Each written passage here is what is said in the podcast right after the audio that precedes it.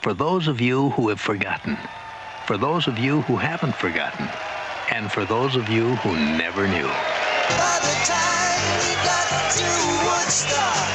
Woodstock, an incredible film about an incredible event, is back. Man,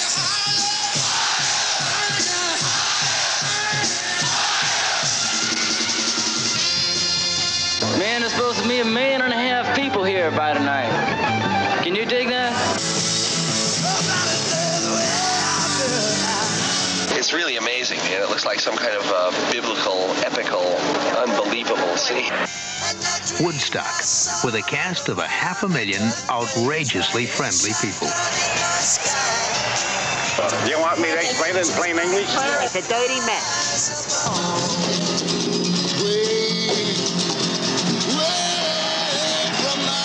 Woodstock, the people, the vibes, the music.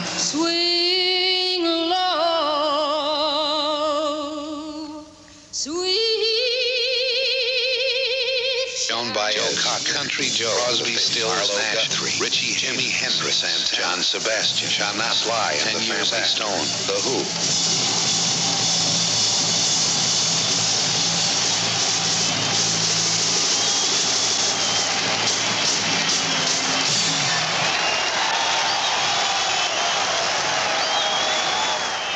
Woodstock, where it all began.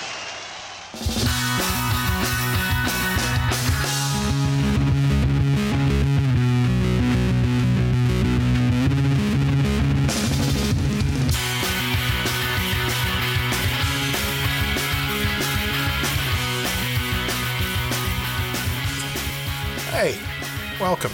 This is 70 movies we saw in the 70s. Feel like we haven't been here for a while. Co host Ben Reiser in Madison, Wisconsin. It, it's been a long time since we rock and rolled. I, uh, Mike McPadden. I wrote a couple of books Teen Movie Hell and Heavy Metal Movies. I'm in Chicago.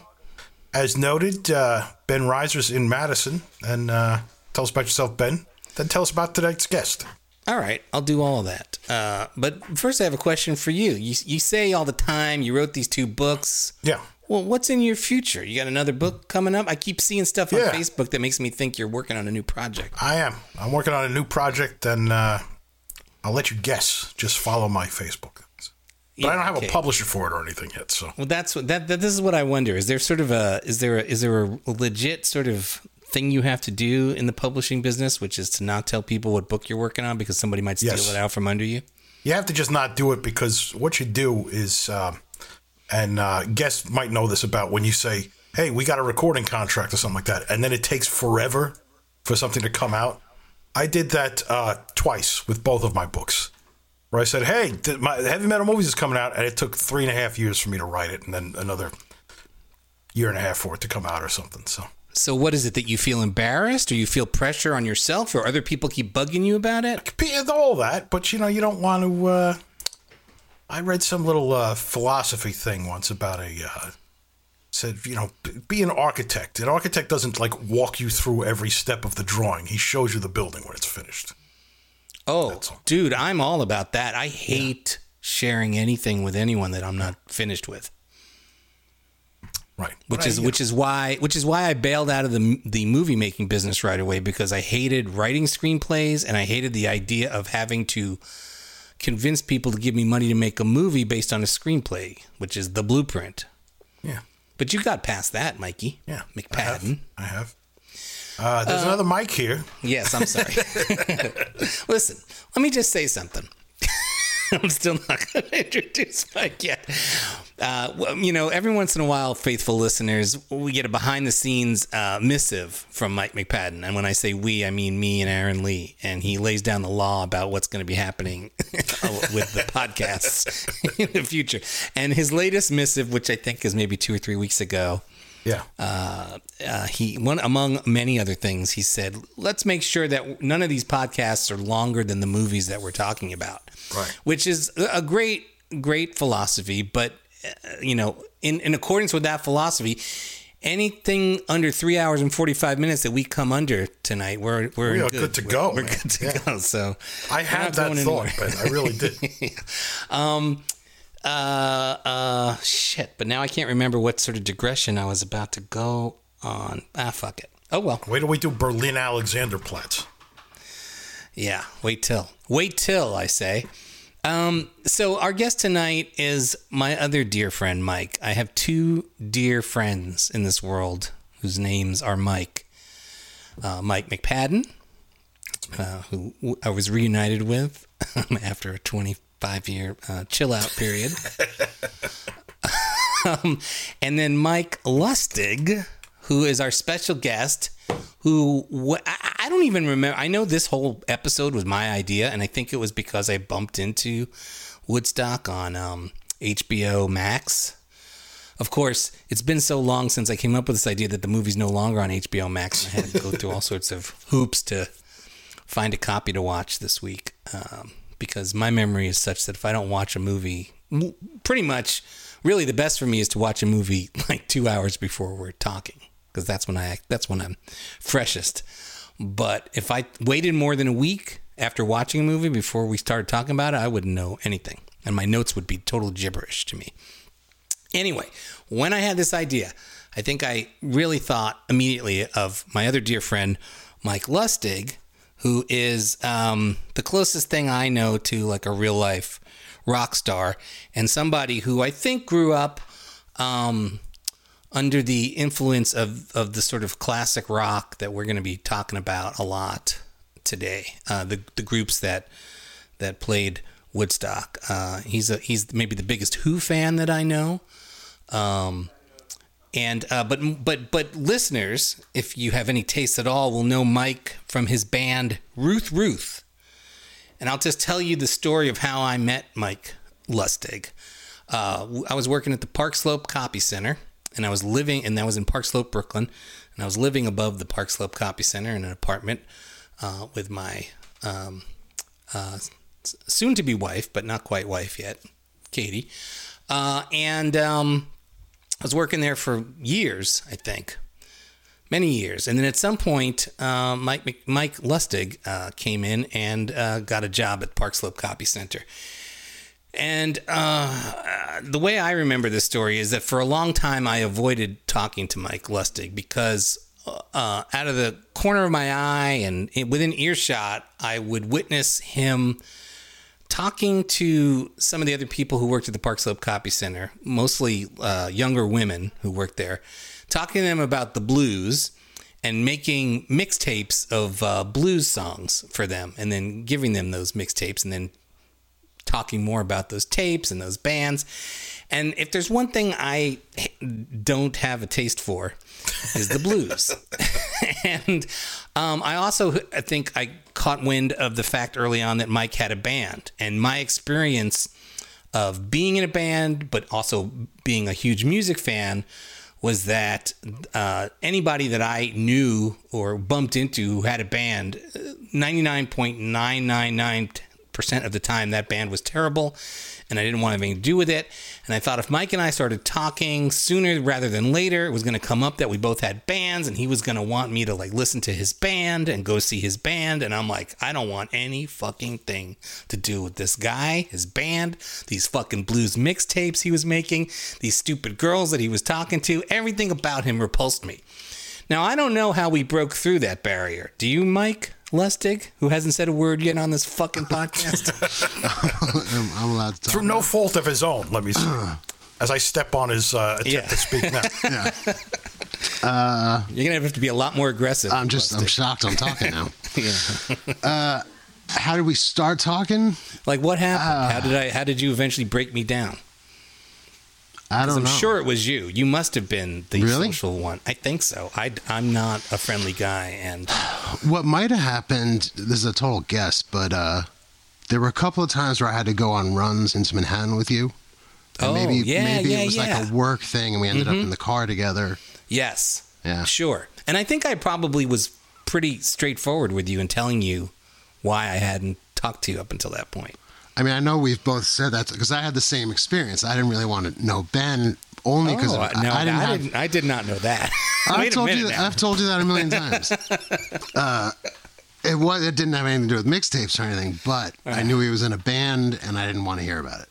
Like I just because I had the same experience as you. It's just So I really do think that we had this conversation in, in, in the van on some because we were both delivery drivers. But I think that we did in that conversation where we finally started talking to each other. I think we said, yeah, okay, okay, uh, okay, fine. I'll give you, I'll give you my demo tape. You give me your demo tape. right. And what's amazing, not only that we ended up liking each other's bands, but that we both listened to them. Like I, I don't know how many tapes I got where I just never even bothered putting it on. That's the truth. No, it's, But- it's all of them is the answer. Right. but for some reason, I put yours on, and I was like, "Holy shit!" Like I actually liked, not like the whole record. Well, I think And, that uh, I had had this experience with this lunatic uh, Fred Cornog, who goes by the name East River Pipe, where he had, uh, I don't know, read about a demo tape. There used to be a magazine. I forget what it was called.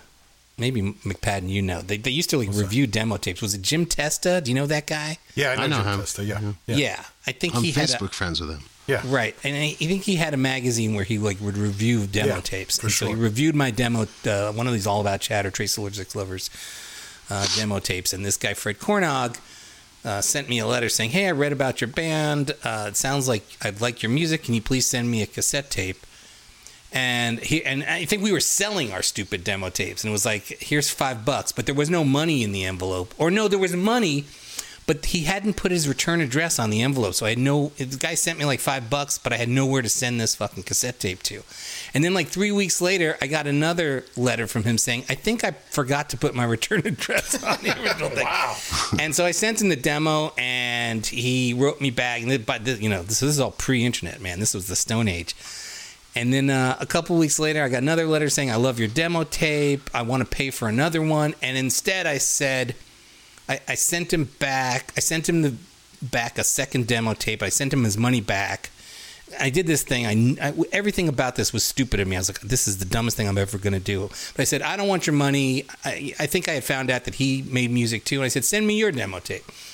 And so he sent me his demo tape, and I listened to it, and I couldn't believe how great it was. And I was like, "Wow, I, I'm so glad I said this." And so the same thing happened with Mike, but even more so, because Mike gave me this Ruth Ruth demo, and I just thought like, "Oh my god, I need to see that. This is like the best band I've ever heard." Um, and and and listeners, you may know, you may not know the name of this band. I'll play a little clip of it. Oh, boy. uh, in the post. But maybe their most famous song is this song, "Uninvited." So.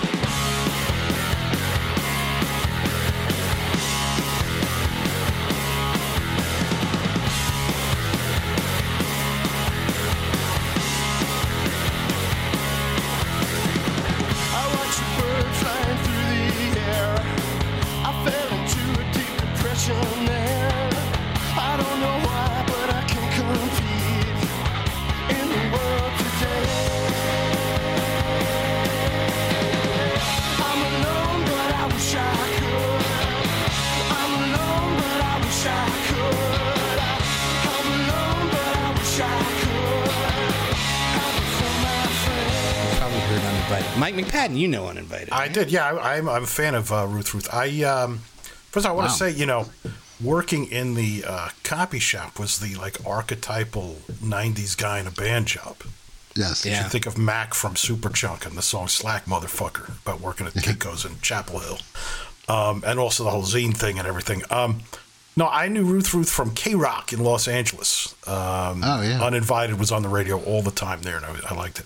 And I think I saw your video on uh, Super Rock with Jackie Farry, which was the MTV uh, Saturday Night Rock show that replaced Headbangers Ball for a couple of weeks. Oh wow! I only knew that we got on 120 minutes a couple of times. Yeah, I think you made a- Super Rock. Super rock. Wow.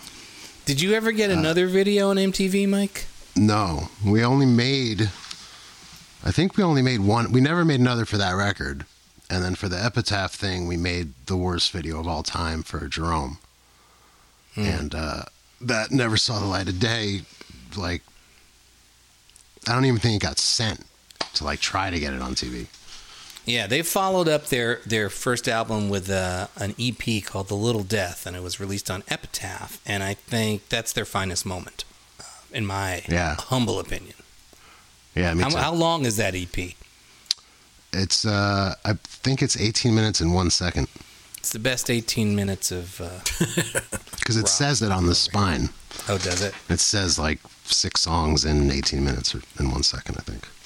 So, but before Ruth Ruth, you and your partner, uh, Chris Kennedy, who's the lead singer and Yeah. songwriter of Ruth Ruth, Mike is a guitar god, by the way. Uh, you had been in a band with him called Janata, which was much more, uh, not, not classic rock, but bluesy. And how would you describe Janata? directionless. I mean, honestly, it was like uh, Chris is a guy who who writes in a million different uh, genres. So, like when I met him, he was writing complete pop, and he got like he got his uh, deal with BMI off of some songs that were like like complete radio pop kind of songs. And then uh, his guitar player quit, and I joined the band with him. And all I had been playing was like blues and classic rock stuff. And then he just changed his writing. He just started writing in that direction. So I think we even got the record deal based on the pop songs, but then it ended up being like a like a you know late '80s uh, blues rock record. So, did any of those did any of those pop songs make it onto that album? Yeah, uh, Love in the Shadows. Oh, and maybe there was another song called October 33rd. I can't remember if it's on that record or not. Look Uh, at this guy. Look at this guy with so many musical accomplishments and albums to his name. He doesn't even know what fucking songs made the albums or not. Yeah, That's a legitimately rock can't. star. I, I don't think it's on it. I think Chris put out uh, like a, a self-pressed vinyl copy of this like five-song EP before I'd ever met him, and that song is on there. I don't think we recorded it for the Janata record though. But anyway, that band, yeah, it was like it leaned towards blues rock, and certainly like our live show was blues rock. Um, and we toured with like all the like, classic rock bands and blues people and Who'd you tour with? uh, a lot. Well, we did a lot of like one nighter stuff, but the Right. tours we did like a month with the Kinks.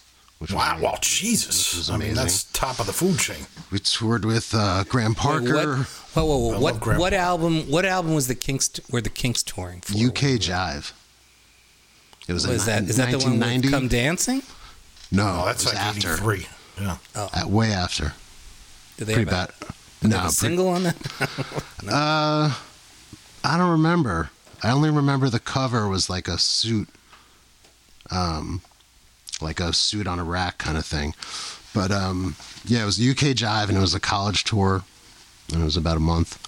And then we toured with uh, Graham Parker, with Southside Johnny, with Edie Brickell, Wow. with uh, Del Amitri for like a month. Del Amitri. Now that's great. Yeah. And that guy, that, that that's not that's a, not the guy's name, right? Del Amitri is like the name. I don't the even band, know. not- Isn't it the band?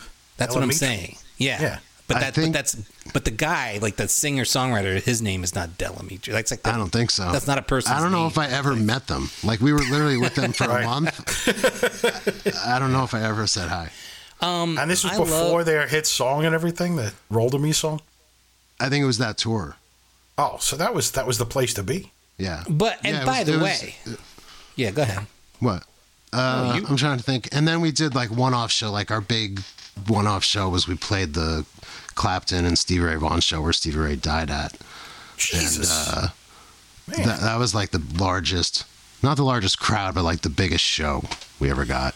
What do you mean he died at? Wasn't he? Didn't he die in a in a, a helicopter? crash Helicopter crash after the concert. Leaving the show. Yeah. So it was two nights, and on the second night, they were flying from uh, the ski. What's that place called? Alpine Valley to uh, Chicago, and they crashed. Wow. Yeah. Yeah. No, I And, ask uh, about the classic rock stuff because my wife's uh, uncle is Neal Doughty, the founding keyboard player, the founding member of REO Speedwagon. Oh wow. He's Wow. still going. And uh, I mean, they're not touring now, but uh, Yeah. you know, we see them uh, throughout the Midwest every summer. We go to various like uh, rib fests and things like that, Right. Right. and they're just great. I mean, and and they're usually with like Journey or Styx or, and those bands are great because you know it's like a Broadway show. They're such pros, Yeah. and they put on such a great show. I don't think I've ever seen them. REO Speedwagon. Well, uh, Because I- that's I can hook you after up. that. That's not the music that you grew up listening to, right, Mike? I mean, No. li- Mike Lustig. Um, No, I would have said I hated REO Speedwagon back when they were on MTV, but the truth was those live videos I really liked. I liked that guitar player. And the, oh yeah, uh, Gary uh, uh, Richrath, and and those first records are like Zeppelin. They're like, uh, Yeah. and and Neal Doughty's like prog. Uh, you know, he has a lot of like uh, prog flights of fancy on the Right, and that's where synthesizer. that's the stuff I never got. I mean, I liked King Crimson is about as prog as I would get. Um, You like King Crimson, eh? you got it on. I can't even know where my tattoo is. Jesus. and we can't Anyway, see. it. a Get, get closer to see Stand up, you son of a bitch. Is it the? Oh yeah, there you go. There he is. You got to put that. You got to put the COVID swab in his nose. That's your next That's right. tattoo. That's to But remind the, but McPadden, I don't actually even. Well, I know you were into like Kiss and um, yeah. Led Zeppelin, but but the thing I think the, the thing that's different about Mike Lustig, who I think is even younger than you, is that he had these older brothers who were and and you have an older brother who was like a rock critic, right?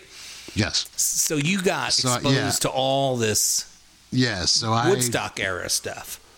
Yeah, because they grew up. You know, they graduated high school in, I guess, like 78, 79. So they're. I got the whole 70s. You know, Jackson Browne, Doobie Brothers. Right. They were listening to all that, but then Jay, in in particular, back then, was listening to the Clash and Elvis Costello, and um, but also like Velvet Underground, and I don't know. And he also he somehow the the Rolling Stone record guide books. Do you remember those Yeah. paperback books? Of course, yeah, yeah. Obsessive. Like I lived out of that book, Yeah. which you know leaned heavily on that kind of music. So anything that got a five star record, I'd try to find at record store and buy. Um, so I ended up with a lot of that stuff that's now you know the classics. Well, who so but who were your guitar heroes growing up, and what made you decide to pick up a guitar and become one yourself? Bruce. I mean, Oh. uh, yeah. Um, Bruce I mean, Hornsby, in- you're talking about. Yes, yeah. Uh, in, I mean, in particular, like the just the guitar solos on uh, Jungleland and Prove It All Night and stuff like that, really was what motivated me.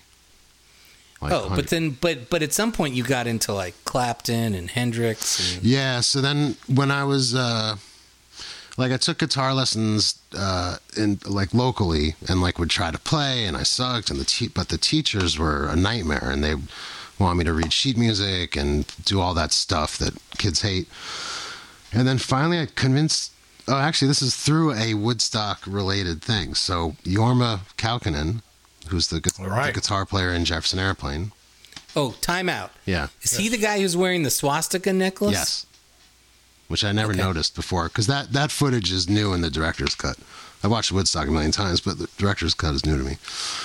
But that guy, who's also the main guy in Hot Tuna, um, which is I don't Ben, I don't even do you know like the music of that like Hot Tuna and What about hot I'll- fucking tuna? Hot fucking I'll- That's the electric version. Yeah. I'll tell you about these some of these bands like Canned Heat and Hot Tuna. I know them primarily because I used to get the the first the first couple of albums I bought and by maybe the first 10 albums I bought over over a couple year period when I was really young, like I think like 10 or 11 or 9 maybe um, were I bought them at Alexander's uh, the Sure. department store in Kings Plaza, which had a which had a, a record department. Um, it was like a it was like a, pretty big room within Alexander's. Uh, Alexander's was sort of like the rival to Macy's. That I, I I don't know when Alexander's went out of business, but they did at some point. But I used to I used to get dragged there by my mom or my grandmother, who were always trying to buy me clothes and things, which was fine. But I always wanted to go to the record section, and I would just look at all the album covers, and they had a huge long wall that were all Beatles albums. And so every time we went there, which felt like weekly to me, like I would get to pick out another Beatles album to buy, and they were all like four dollars and forty four cents. And sometimes they were like five dollars and fifty five cents. But if you got there on a on a good day, they were it was the four forty four time of year. And so I would I would pick another Beatles albums, but then I would wander around and look at all these other bands. And so Little Feat, Canned Heat, all these other bands. You know, uh, what was that Todd Rundgren thing? Utopia. Is that the name of Utopia. Yeah. Yeah. The Nazz before that. The that. Nazz, Steely Dan, like the, the the thing that I mostly knew about those bands was just like their album covers and that they were bands. I was like, okay, Right. you know these these guys must be huge. But But you one didn't of listen the, to I, I listened to all that shit. I mean, I didn't have older brothers. I had older cousins though in the seventies. I don't I didn't listen to any of that. What I realized watching Woodstock this week was like so much of these bands I don't know a fucking thing about, but they just always were like a presence. You know, I was like, okay, Right. like I don't know the difference between Canned Heat and Little Feat. To me, they're like the same fucking Oof, thing. it's totally different. Yeah. Uh, Yeah, I- and I personally I love Little Feat, and I don't like Canned Heat all that much. But uh, Mm-hmm. I'll finish my thing about Jorma. Uh, Yeah. so uh, I guess around like when I started smoking pot, which was probably like seventh, eighth grade, I started listening to more like hippie music because all my friends kind of lean that way, who are all kid, young kids who were smoking pot. So I started learning those bands, and that's probably where how I heard you know Hot Tuna because I don't think my brothers were listening to that. Uh, and by tenth grade, uh, I saw that at the new school Jorma was teaching, so I got super excited about that, and I went to he had audition for his class, and I didn't know enough to know that it was like an advanced finger picking class, and I had no idea how to finger pick.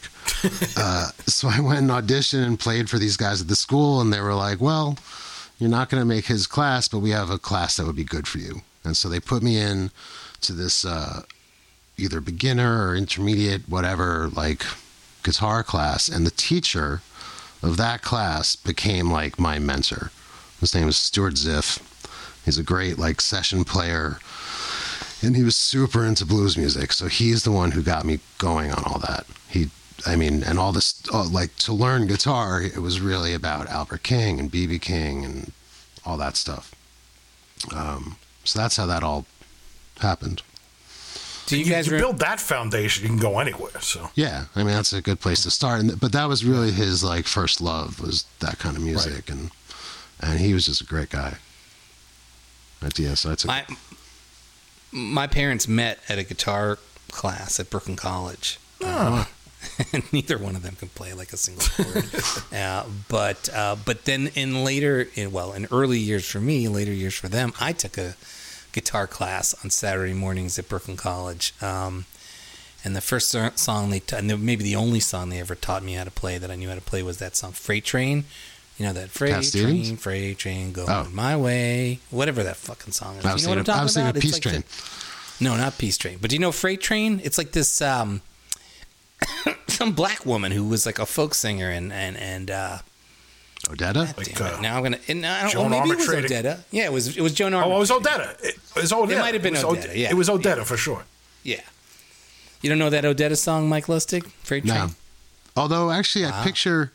Are you sure? Are you talking about uh, Sister Rosetta Tharpe? Yeah, maybe. Oh, no, but She did a song that uh, something about a train. Getting on a train. that's more likely if it's like Yeah. a bluesy yeah thing. uh, let me see if I can get any of these to play here. Oh yeah, Elizabeth Cotten. oh, Yeah. Can you guys hear this? Yeah.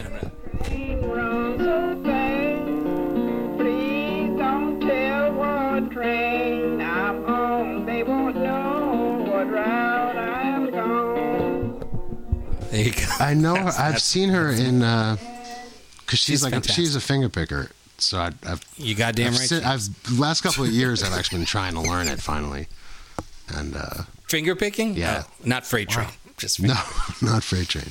But I think Dude, I've, it's I a- think I've it's a watched hell of a videos song. of her uh, in that quest. Do you remember the Kenny Rogers guitar lessons uh, ad before he had like hit songs? No, Yeah, it was like learn guitar from Kenny Rogers, and, and he would say you can you can you can learn quick picking, fun strumming.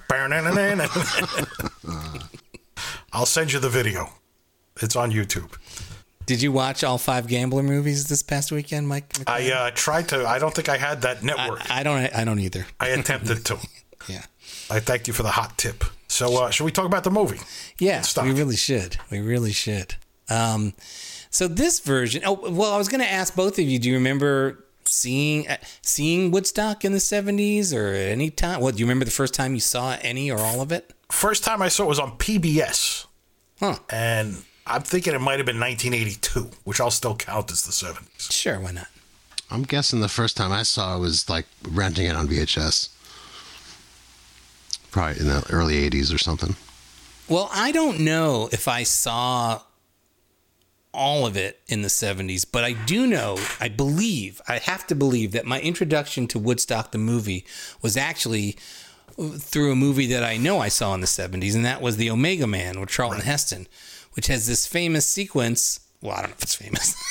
to us, yeah, famous in purposes. my mind for our purposes, where he walks into, you know, he's the last man on Earth, right? And vampires have taken over, and uh, um, I, literally is based on a Richard Matheson book and movie called The Last Man on Earth. Uh, uh, but he walks into a movie theater, and uh, Woodstock is playing. Which I always thought was great and haunting, but but in thinking about it this week, I'm like, what what is the concept? Like, how is that movie playing in that movie theater? Like, there's nobody else around. No, we he- don't see. he runs it for Oh, he runs it for himself. yeah, okay, yeah. okay. It's probably just the first showing of it and it just never stops. yeah, right. Still going. Well, how long is the is the was the theatrical release? Does anybody About know? two and a half hours, I think. At least. Oh, that's it. Because I think Yeah. I think I read the Wikipedia page and it said the director's cut was only an extra like 45 minutes. So Well, then that's three. So then, because So the director's cut is three hours and forty five minutes. So then, Yeah. wait, I've got Vincent Canby's review, uh, which I guess should also say the running time. I say Woodstock got a lot of really good reviews, and I agree. I think it's a great movie. as a movie, Yeah, yeah, as a documentary. I I agree, and I and I Yeah, and I I, fought it.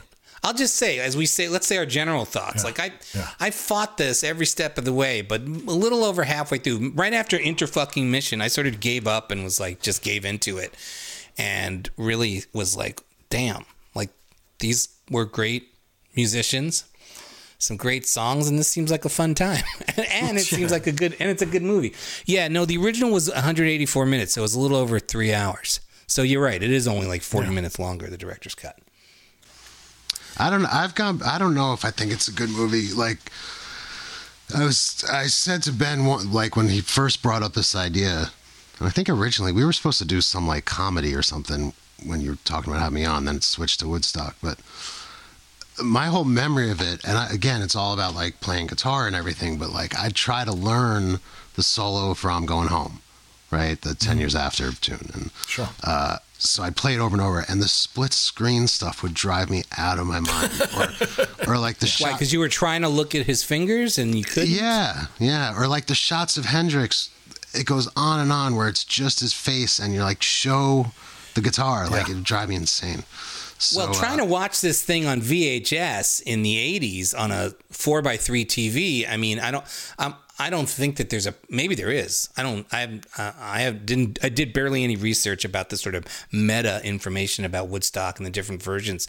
But I don't know that there was a pan and scan version that got shown on TV. I would assume that that the split screen stuff is so crucial to the whole aesthetic that it never. That even when it aired on PBS, you were getting. That's what I recall was that Yeah. was the let- was somehow letterboxed even back then. So you really probably couldn't see anything unless you had like a the biggest you know Yeah. old tube TV you could get. yeah, yeah. Um, but yeah, but I, I I do think that I do think that as a document of Woodstock, Yeah. uh, I think it's I think it's great. I think like all the sort of non musical stuff is Yeah. is pretty great. Yeah. Like you got a lot of really good interviews. Uh, The with town people. are great. I mean, all those. Yeah, no, I mean that, that's what. I, I think. Um, it, divorced of the music, uh, like whatever you think about it, it's I think it's a great you know you are there document. Let's plunge you into the experience, and I think that split screen really adds to the overwhelm of everything. Uh, you know, the entire the mass of humanity, the mass of music, the mass of the moment. Yeah. I think probably, I- would guess when they made it, like more than, you know, any other music film, it had to be a like, you feel like you're there movie. Because Right. everyone read about it in the papers and then you're going to the movie Yeah. and you, you want to experience it, which is, you know, they probably wanted to make it as trippy as possible, you know, visually and really make you feel like you're immersed in it. Yeah, and Vincent Canby was not, was not down with all of that sort of split screen stuff, but he did he did like the movie. Ultimately, despite itself, despite its whatever. Um, And I would say it was topped the following year in terms of You Are There by Gimme Shelter, which is actually my favorite Yeah. documentary of all time. And uh but that's a bad trip. That's Yeah. a definitive bad trip. Yeah, yeah. It's also maybe my favorite horror movie.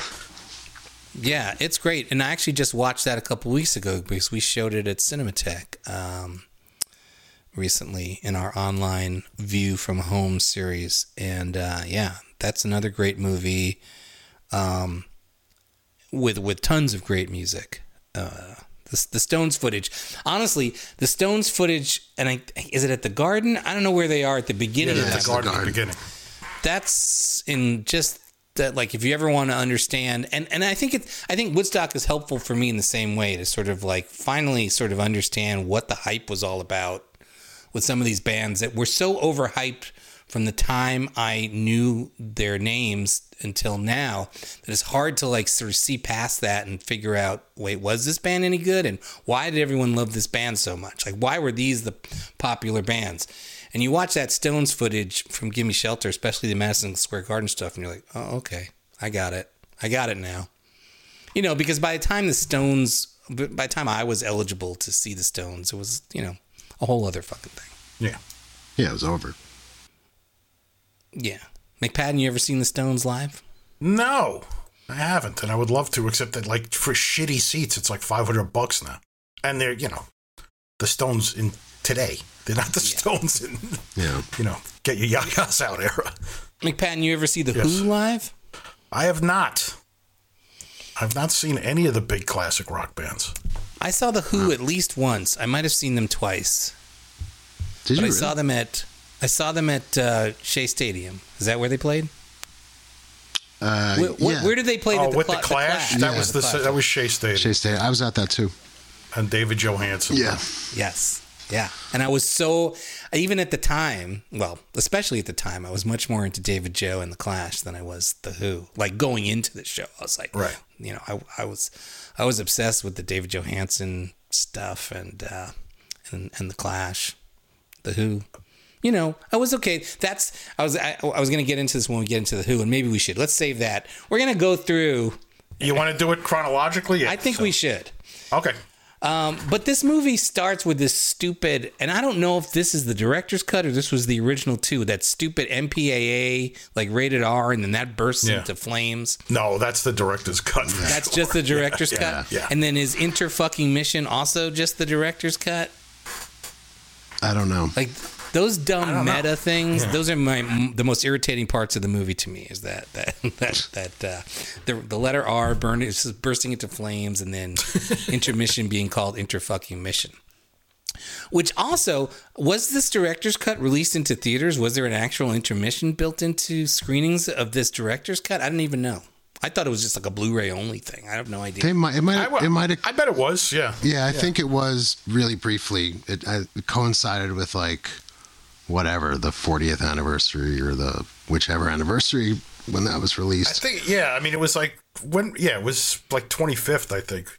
Uh, and then I got like the, some crazy Blu-ray 10 years after that in like 2004. Not a Blu-ray, a DVD at that point. I'm gonna. I, I'm just gonna warn you guys in advance that I. In, in- now that I'm in my 50s, I feel like it's time for me, and the, these podcasts have been a way to do it.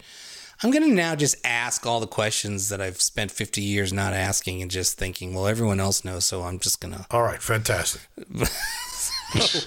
but but I, but I'm almost getting to my first one of those questions. But the but right off the bat, I feel like we realize that we're in very different times because, and this was sort of the most uh, revelatory thing about watching the movie was how how different things were. You know, I always thought of the '60s and the '70s as this very turbulent time in American politics, and you know the battle between the hippies and the establishment and Nixon and all and Vietnam War and all that stuff. And it and it was, and I, you know, my parents were in the middle of that shit, and and you know they were in the peace loving hippie activist roles. Although they were not at Woodstock, they were not fans of any of this music. Well, some of this music, but not like not the main stars. But um,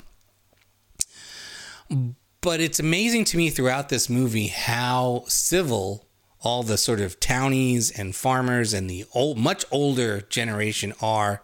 Not only civil, but but downright um, friendly towards and have no, almost nothing but positive things and encouraging. Yeah. Yes.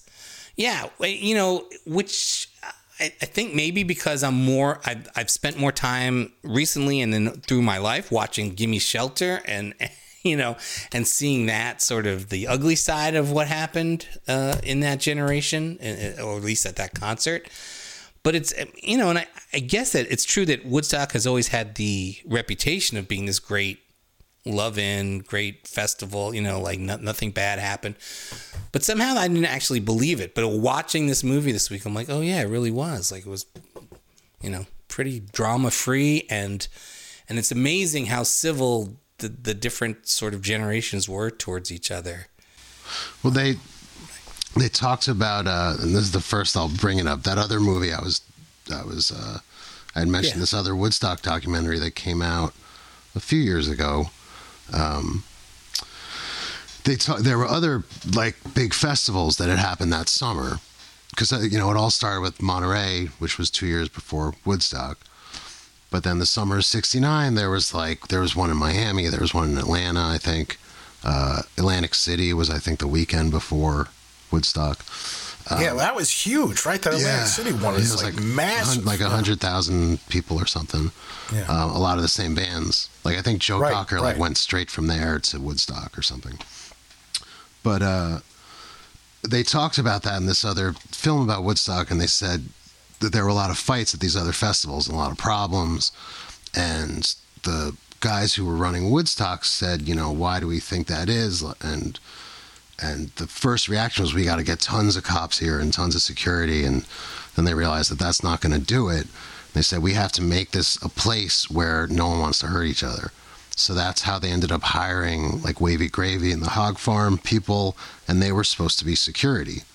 But they really just went around being like goofy and like and helping people, but not policing them. And uh, they just set the tone for like this is there's no space for that kind of stuff here, and amazingly it worked. Yeah. Yeah. Uh, so so anyway, so it starts off uh, the first, and um, and by the way, I'm gonna pull up. I'm gonna start sharing my screen because I pulled up a copy of the movie, and I thought we could reference actual stuff to remind ourselves of some stuff if we need to. Yeah, this dude. So this, it starts with this old guy, and and one of the first things he says is nobody can complain about these kids, and we hear a lot of that stuff throughout. Um, but anyway, the then the first song that we get is uh, we don't see CSN, and I don't even know. Is there "Long Time Gone"? Is that a live thing from Woodstock, or that's just like an album? that sounds like it's off the album. Yeah, it's the studio. What is that song about? Here's one of my questions. No idea. I couldn't tell you. I want to chime in about the old folks and everything. the Yeah, little do it. Personal connection to Woodstock. So, uh, my father was uh, well, he was back. He was yeah, he was back from Vietnam when Woodstock happened. Uh, but uh, so my my mother's family, um, she's the oldest. It was two two families that grew up in one house. So it was ten cousins that grew up like siblings, and she's the oldest. So of them, the eight younger ones were all hippies by the time I got there. So the people who I really had fun with, the, my aunts and uncles were hippies. My father's family were all Goldwater Republicans who were then Nixon Republicans. And he was a Green Beret who was fighting in Vietnam during the Tet Offensive. And my father's mother at the time of Woodstock lived in Middletown, New York, which is right nearby. Oh yeah, right. So uh, my uncle Billy, who was my uh, mother's brother, was a, a pretty well connected pot dealer in Brooklyn. So he was up in Woodstock. He was not going to miss this opportunity. So he would always go on about the time of his life was at Woodstock. And then my father's family, like I remember my cousin who was a year older than me saying, they chopped up cabins for firewood. Like, I, like, like I was supposed to react to that. Like he was saying, they chopped up hippies for firewood. You know, like they chopped up priests and nuns for firewood. And uh, So I got, I got, I was raised with the blasts of both, and I, uh, you know, I listened to the album a lot because as a kid, because that's what my uncles were listening to, and um, so I, uh, I definitely, I got a taste of uh, this old fella here, and then I got a taste of the people who were rather upset when they were packing their car as a kid. So Well, this guy, look at his outfit. It's just spectacular. I mean, he he's really like is all something special. He's all dressed up for for I guess square dancing maybe. The rodeo. The rodeo, yeah. so anyway, then we get long time gone, and we get a bunch of. Uh, I guess what what we're watching uh, over long time gone is them setting up. Uh, f- you know the, the the venue, so to speak, um, and then there's this dude from ABC News who's bothering everyone with his interviews, including the, what's this guy's name? Michael Lang is the, is Yeah. the main Yeah. organizer. Yeah. Politics involved, you mean with the city? He doesn't I'm he always look, freaked out by how much hippies smoke cigarettes.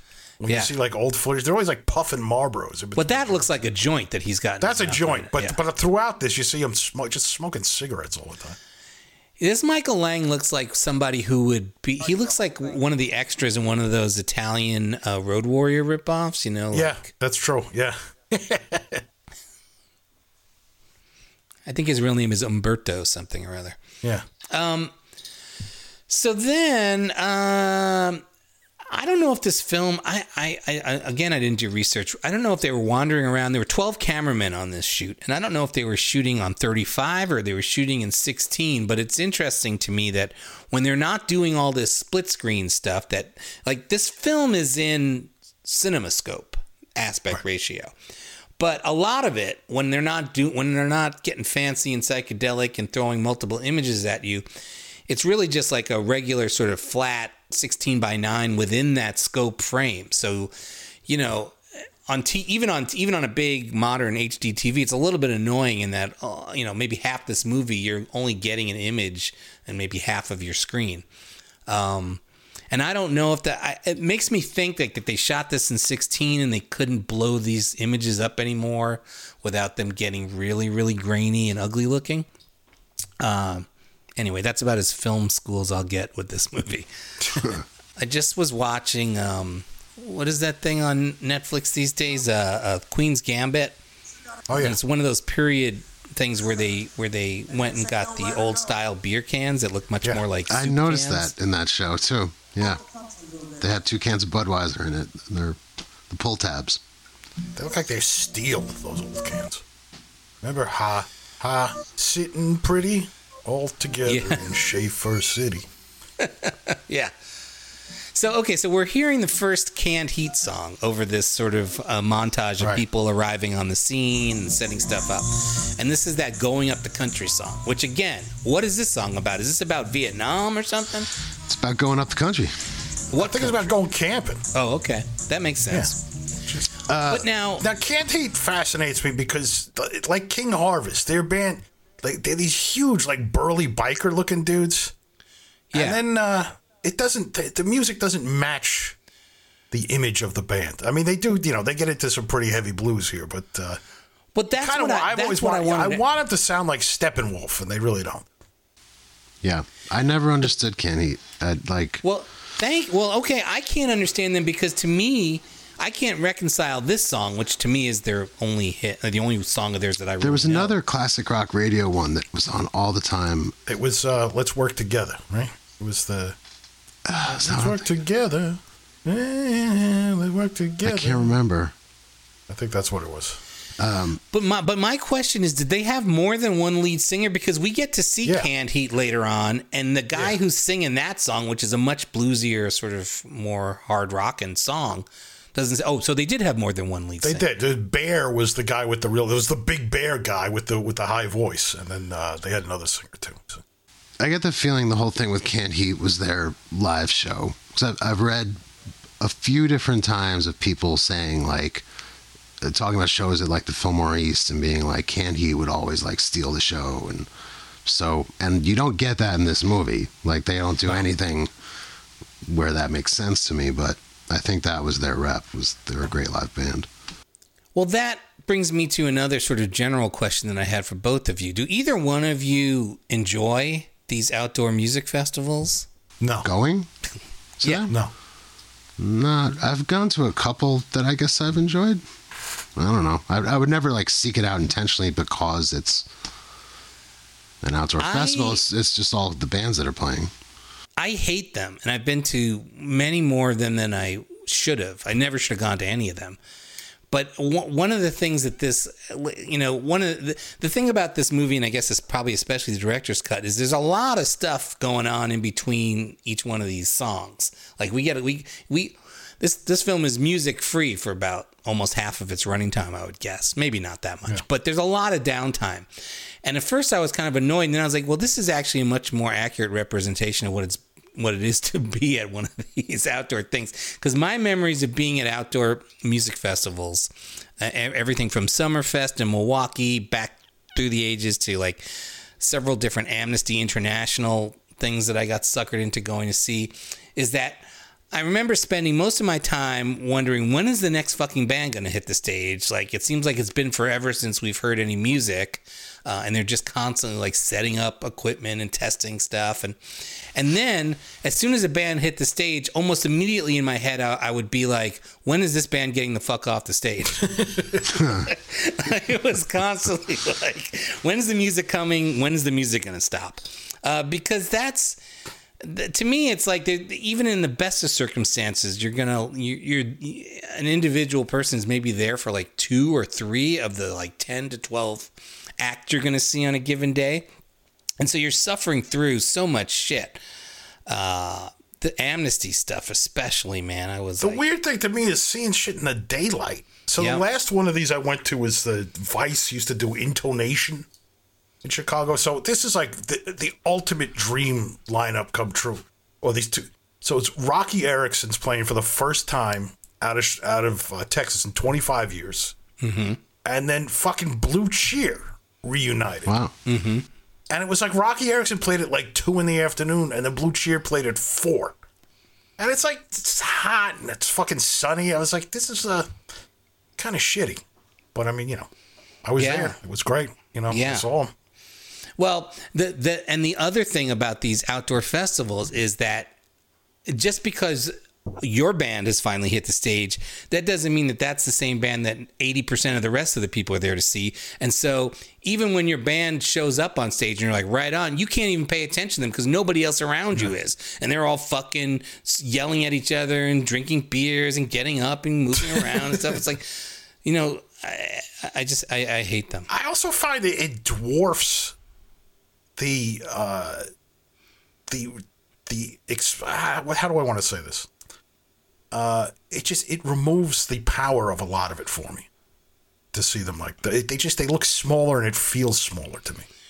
Well, especially like so when I would see like Springsteen do like these 45 minute sets at the Amnesty shows, you know, it was sort of all climax but none of the build up and you realize it's not as much fun seeing Jungleland after you've only seen two other Springsteen songs uh, as it is seeing Jungleland after 3 hours of other stuff, you know? There's there isn't that build up because everything's truncated. So like when you get to see Sly and the Family Stone do their shit a- at the end of this movie, my only thought is like, well, what else? You know, how long were they on stage, and how mo- how much stuff did they do before they?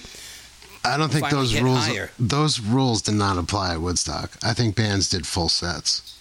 Did they? But what? Oh yeah. But I here's was, my other I was question. looking at uh, at uh, some page on the internet talking about uh, other cuts that have been released and songs that weren't in the initial movie, and it lists uh, it lists the songs and the track times.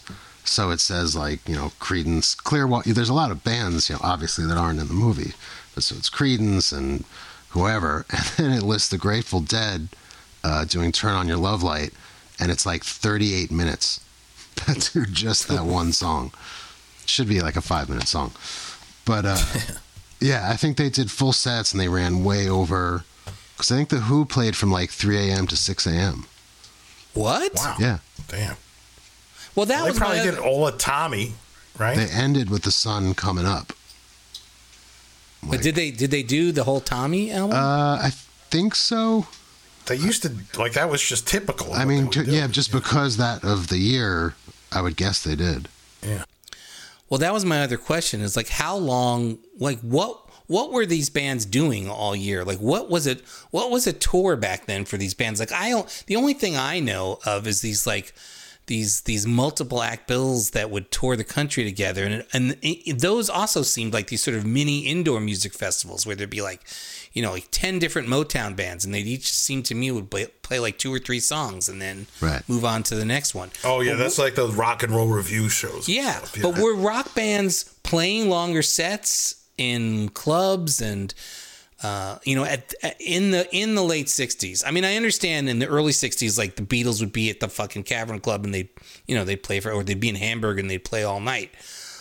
But when things got more sort of, I don't know, business oriented and became a real industry, what were those? What were the, what what would a canned heat tour or set look like? Where would they play? How long were their sets? That kind of shit. Anybody know? I think it would. I think it the it would vary hugely city to city. I think that's why it was such a big deal to play New York or play San Francisco because of the you know the Fillmore or whatever. But then they would go to these other towns and they'd end up playing in a high school gym or something. Right, and the Fillmore would just stay open all night. Yeah, and those shows were incredibly long. I mean, the Who talk about like touring with that when they were opening for Herman's Hermits and they would play you know like three songs. Yeah, but then how long would Herman's Hermits play? Like, I can't imagine them playing for more than Probably five songs or something. Yeah. Yeah, right. Probably yeah, yeah, a half hour maybe. Yeah, and they do something like six shows a day. But uh, but that was you know that's I guess that was like more like sixty six or something. By this period, you know, it's the Dead probably changed a lot of it, and the airplane with playing all night and the acid tests and all that stuff. Yeah. Oh, right. The, Air, Jefferson Airplane would also play all night. Yeah, shows? because they were Yeah, at- also at the Fillmore, yeah. yeah. They they were in all the early acid test stuff, which I can't imagine those being a three song endeavor. You know, that was an all night deal. Do we know why the Dead aren't in this movie? I mean, I know there's some famous stories about bands who didn't realize it would be a smart thing to be in this movie, and so like Mountain, right? Howard Stern's always always talks about Leslie West and Mountain. It's, yeah, the two bands I'd most want to see are Creedence and Mountain, and they're both not in the movie. I know, yeah, a lot of bands turned it down, and like I've only heard Townshend talk about it, where he said like it was pivotal to their career, to like making them ride out the '70s, uh, just being in this movie. Um, the, I know the Dead thought they played horribly at Woodstock, so maybe they turned it down just because they Oh. thought they weren't good. Yeah, because we do get to see Jerry Garcia early on, sort of backstage. And Jerry Garcia always seems like a, a really nice guy and an interesting guy. I just, but I, you know, the Grateful Dead, as as maybe both of you know, for me, like as a band, I've never been able to comprehend on, in any way, shape, or form. there's I was there's a band where the name and the music like I remember hearing about the Grateful Dead like as early as like second third grade because older you know kids older brothers would listen to them and I always pictured they're going to be like Black Sabbath or something Right. and You'd uh, see the T-shirts, yeah and the skull, and the first yeah. time I heard them I couldn't believe what I was hearing it's like how is this the Grateful Dead I have made such efforts to get into the Dead, and it has never taken. First, as like a fuck you to like my punk rock friends, I was like, I'm just gonna like, I'm gonna, I'm gonna love this shit. Fuck you. And then when I was in a band that was that played, you know, that was a psychedelic noise band, I was like, all right, I mean, let's go to the mother, the, the, you know, let's go to the motherland. And I just, it's like pleasant country noodling. I don't hear anything beyond that in that. It just, it's so dull. Yeah, me too. I mean, to me, the big offense back then, and all again, all my friends were deadheads, but to me, it was like bad, really bad blues music, and I and they did all these covers of like Howlin' Wolf songs and Yeah. whatever, and I'd be like, you understand the original is like a zillion times better than what they're doing. uh, it's just, I don't know. and they'd have two drummers, and each guy would have like 75 drums, and you, it, it's like it had no percussion in it at all. Yeah, there. I mean, there's moments. I guess if I really had to pick moments, Sure, of course, yeah. I could find some. Listen, I watched that long, But- strange trip thing in its entirety. Me too. Right. And I still, I mean, and you know, like I think that their story is interesting. I guess I think Sure, that all the yeah. stuff they went through, but the music itself and the and the conniptions that their audience goes through while, hmm. while they're listening to the stuff, I just I can't. The wrap my weird head thing to me about them too is if you recall in the '80s, Yeah. so like in the '70s, it was like scary older brothers that were into the Grateful Dead, and then the '80s it became like this rich kid thing. Oh yeah, Yeah, that's It was those like are rich those are kids. with that built to that's last Mike album. Lustig's friend. Yeah. Yeah, that's I, well. I started. I went with my friends to see them before that came out. Like I probably saw the Dead for the first time in like 83, 82. Uh, maybe not 82. Uh, but then I saw some of those shows after that. They had that hit, and that was really weird. It was the same as in the dark album, the Yeah. uh, uh, Touch of Grey. Yeah, I will. All Get right, By in the dark. whatever. What did I say? Built to last. I guess that was after. yeah. Um, but that was gross in the same way that like Born in the USA to me was gross. Except I, I cared about Springsteen. I didn't care about the dead, but it still looked totally bizarre. Yeah. I think we're up to the part of this movie where uh, we get more townspeople talking. And I think this is part where one of the guys says that this is the wildest thing that's happened since the Rose Bowl parade, which I think is funny. and then he also, uh, th- yeah, this guy that we're looking Oh, at yeah. right now, he talks about the kids are definitely beautiful people, which I don't know, man. I mean, there are some good looking hippies in this movie, but there's a lot of I found, I got to tell you, I, that was one of my notes. I found it so refreshing because, like, for the last 25 years, the only young people who make it on camera are gorgeous, Right. Like, no matter what. And this is like, we, you know, the lumpy, weird. Yeah. You know, look at that's a that guy's a perfect example. As is, uh, But look, Wow, she but looks look, like all Divine. These, but but They these both look like townspeople, Divine, they all these townspeople can't get enough of these kids. They are just like she's in love with them. well, they're free, baby. Yeah, Is that just? Does that not look like a young Divine, like in Multiple Maniacs or something? Sure, yeah, and uh, yeah, yeah, uh, uh, the beginning of um, Female Trouble when she's in high school. this guy's great. This is is this a Looks like relative old of yours, McPadden? Yeah. Uh, yeah, yeah, that was uh, that was my uh, father's cousin that uh, they chopped up. They chopped up cabins for firewood. I was like eight and he was nine, and he was freaking out about it. This fucking guy. Yeah, look. But yeah, no, this would be hell on earth to me to be in one of these tents or something. This is it would be a, beyond a nightmare. Oh yeah. You know, I like you to- couldn't hear the music or anything. I went to a show at the Woodstock site. oh really? Yeah, it was the um the 30th anniversary, and the show was Donovan, Lou Reed, Joni Mitchell, Pete Townshend was who I went really went to see, and uh, there was one other, Richie Havens.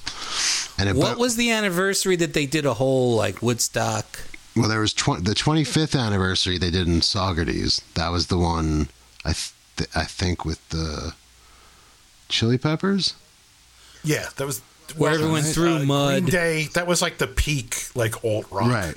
one, and that went really well. And then they did uh, Rape Stock '99. Right. Right. Oh, that's what I'm thinking. So the show I saw was in '98. Actually, uh, it was like the year before, but they did it. It was the only time I think they did it on the actual site where this happened, and um, it was an amazingly comfortable place to be. Actually, like Really? yeah, but it was only you know for that show there was probably thirty thousand people there. There wasn't. It wasn't completely flooded, so you can move around and. Uh, it- it is a natural kind of sloped amphitheater spot. It's kind of perfect. And this is And Yaz, add, Yasgur's having- having- farm, right? Yes, Max Yasgur's farm. Oh, there's that's the- Jerry. the There's the man. So Jerry also one of my favorite moments in Gimme Shelter is Jerry going, "Angels are beating up on the musicians." He goes, "Bummer." Then he turns around and gets on the helicopter and leaves. Yeah. I like that Jerry appears to be stringing his own guitar. That's one of my favorite rock star, real rock star moments in this movie. Yeah. Fucking Jerry Garcia Mountain Girl. stringing his Who's own guitar. Oh, here's my man, Bill Graham, who I, I, I know that Mike uh, Mike Lustig has chastised me and, and told me that he's only ever heard good things about Bill Graham, and fair enough. But for me, he is such, he's such a Nosferatu. He reminds me so much of Gene Simmons. He's like Yeah, that sure. aggressive Jew which is not a, not a thing I should be saying, especially as a Jew. But I mean, well, you're the only one who can say it. So well, I'm Mike Jewish. Lustig's got. Uh, But I'd call. I'd say he's a Jackie Mason. Oh yeah, there you go. There you go. I think He's he the nicer, exactly nicer like- version of the same guy. Okay. But I think he sound. I think he he he sound. They he, his voice reminds me of Gene Simmons' speaking voice. It, they both have that same sort of weird, not High quite wit. Israeli accent. Wit. Yeah, Well, Bill Graham is a he's a survivor German. or something. He he uh, yeah. right. He like I know he came here as a kid and to escape World War II. I don't know if he was actually Oh, yeah. in camp, but Look at those eyebrows. Holy mackerel! And those lips. Wow, those lips go on for days. So I just uh, before I forget, we brought up Woodstock '99. So I was in a band called Gays in the Military. We had a couple of offshoots. One was Sexual Freedom, which was just a complete improvisation band. Nice. And then we were we did a uh, power electronics band, which is just like complete bullshit, just Yeah. and that was called Rape Stock '99. Oh, nice. very nice. Beautiful. Yeah, and uh, and we broke up right before uh, you know we could get canceled for that by actually having like any evidence of that band existing. So Here's Umberto back in with his. Yeah. Um, I, I I think it's interesting, and we- we'll we'll see examples of this. There's some some people in the bands and in the audience. They look like they're wearing hippie cosplay outfits, yeah, and then some of them look like, oh yeah, this. I believe that this is these are the clothes they actually would wear, and they look good in these clothes. Look at that vest. You know, like like Hendrix. Yeah, this is a ridiculous That's like a Ren like Fair sheepskin. Yeah. well, he's got like look. There's like ram's horns. I think. yeah, Uh, but he's loaded. He's got a lot of money. He had uh, somebody build that that vest for him. yeah. um. So I think we're approaching um what is actually, I believe, the first uh on-stage performance of this movie. I mean, we're only 17 minutes into this three hour and 45 minute. I mean, I think it's 25 minutes before Richie Havens. oh, okay. yeah. So, so, so. and then I think the band Sweetwater was the actual first act on uh-huh. stage. now, what uh, was, no, it's anybody know Richie anything Havens. about them? It was Richie um, Havens. Okay, I think Sweetwater might have been the first band. they might have been the first band then because I remember the oh, there's Wavy Gravy. Um, I remember the VH1 movie Sweetwater about the band Sweetwater, and I don't know why they didn't make the movie. Wasn't the band in Almost Famous Sweetwater? That was uh, Stillwater. Stillwater. I think. Why did you have to bring up Almost Famous? What's the matter with you? What's wrong? Do you know? I, we've never talked about this, but I hate that movie so much. I own it in every different format. Like I can't get enough of it. Right, oh, right. There's different cuts of it, aren't there? Yeah, there's the untitled cut. Yeah, I cannot get enough. I've listened to every commentary. I'm That's why I like. I don't know anything about. Sweetwater, but I think when I saw Almost Famous, I couldn't figure out. I was like, I know that band name. Like, Stillwater, and then when they're on the cover of Rolling But Stone, it says Still- Stillwater runs deep. oh god, Ooh. Well, let's. we gotta uh, say, is there a worse performance in the history of photographed performances than that Patrick Fugit kid as young Cameron Crowe no. with his Muppet eyes and everything? oh God, we could do a special show on that for forever. That will go longer than the movie. So we're looking at Jerry Garcia holding up a joint. Which finger is he missing? Is he missing a finger on that hand that we're looking Middle- at? Looks like that Yeah, middle finger. middle Yeah. finger. Okay. It is a middle finger. Whatever. What happened to his middle finger? Do we know? Is that a birth defect? gnawed off by a hippie or accident? something. I don't know. I don't know. Oh, it's some bad acid. Um, well, like let's hot dog. let's talk about uh, Richie Havens. Um, All right. I've always been charmed by Richie Havens. Um, Me and- too. And I always like hearing him talk. Yeah. And watching him, I realized something, and maybe I knew this about myself already, but I realized I'm far more impressed by a good rhythm guitar player than by good lead guitar players. So, like for me, my favorite guitar part ever is probably the acoustic guitar on "In Between Days" by The Cure. You know, just like a, a fast strumming acoustic guitar. That's impressive to me. And like that guy Bernard Sumner of New Order, he used to just when he played. uh he only ever played like rhythm guitar um, and they didn't have a lead guitar player but i always thought like wow this is fucking great uh, but give me like a fast strumming rhythm guitar player over like the typical rock god guitar pyrotechnics any day. Um, so for me, Richie Havens is like, you know, god level guitar playing, just because it's all about like his insane. What is it, Mike uh, Lustig, as a guitar player? What is it that Richie Havens What? does that nobody else does? He plays almost exclusively with his thumb, which is insane. Yeah. On his le- That's on his left hand. Yeah. Wow. Because he's got what open tuning. He's got some special open tuning. Yeah. Yeah. Open tuning and playing his thumb just has reach that's like crazy. And uh, yeah, he's just strum- he's just strumming really fast. This the movie is the most I know about him. Oh, see, because he's somebody that I used to see and hear a lot at these uh, peace rallies and demonstrations that I was dragged to as a kid. So, like, anytime I was anywhere with my parents, you'd hear Richie Havens in the background. He'd be on stage, and you know, he's always playing the same fucking songs: the Handsome Johnny and Freedom and Here Comes the Sun, which I think is like one of the best like Beatles covers. Um, I remember going back and forth to Washington D.C. like in the early '70s with my parents every, or in the late '60s apparently too. Although I don't really rem- remember that, but apparently I was at some famous rallies in D.C. Um, but all I really remember uh, about those things, other than Richie Havens and then the sound of Joan Baez kicking in every once in a while, would be like the sound of helicopters. Uh, the smell of like hot pretzels, and I just remember just being constantly annoyed and tired because it always seemed like we were walking and walking miles and miles from wherever my father found a place to park uh, the the car to wherever we really were supposed to be, which could literally be like ten miles away. That we were just walking around, and I just would want to be in a. I think we. I think I was like young enough that I could sort of get a ride in a stroller if I wanted to, but I was like there was pressure for me to like do my own walking. I just, uh, I really it was. Uh, It's where you uh, developed yeah, your hatred of music festivals. It, it, it absolutely is. It- You come by it honestly, man. I do. Yeah. I do. But Havens, so Havens to me seems um, genuine. Like I think like he's Yeah, wearing these sure. clothes because he's comfortable in these clothes, and he's got those. Look at those nails on his yeah. fingers. Yeah, I mean, he's amazing. He's great. He's great. It's a ta- You know, I is a play rhythm talent. guitar, man. And You I do? love that shoe. It's just so bizarre. Like it's like his thumb is in that shoe. Like that that shoe is made That's for his thumb to stick out of. Yeah. That's perfect. So Mick uh, uh, Lustig, you never you never saw Richie Havens, didn't you? Didn't Richie Havens No, sure I play did. that? Oh, okay. But you're that not Folk really City into thing, is that what you were gonna say? Yeah, yeah, the folk city thing. I is saw him here. at I saw him at that Woodstock show. He was at that site. I saw him at the Folk City thing on the pier, and I think I saw him at the Lone Star Cafe actually. Uh, but n- I like him, but it, I don't know. Just never got super into him. Great voice.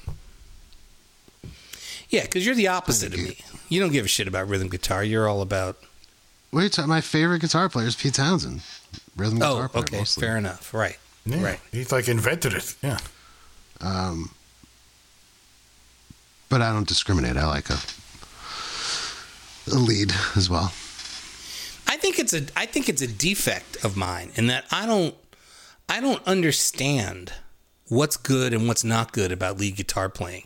Like we're gonna uh, we're gonna hear from uh, I think it's at uh, ten years after maybe. Right. Um, yeah. And I watched the guy from ten years after whose name I don't even know. What's the name of the singer Alvin player? Lee. Now, what did Alvin Lee ever do other than ten years after? Was he did he was he did he go on to have a solo career? Did he die? Uh, They were a big band. They were huge. Yeah, they were huge, and they had songs that like songs. um, and songs that you that you wouldn't associate with what they do in this movie. I'd love to um, change the world is their yeah. big hit. oh, That's like a oh. real, just radio friendly pop. song. Yeah, I love mean, that It's a rock song. song for sure, but now was that pre or post Woodstock? I it's got to be pre. I yeah, I think. would think so. Yeah, Because I was because this is another one of these seems like a questions. real like 1968 song.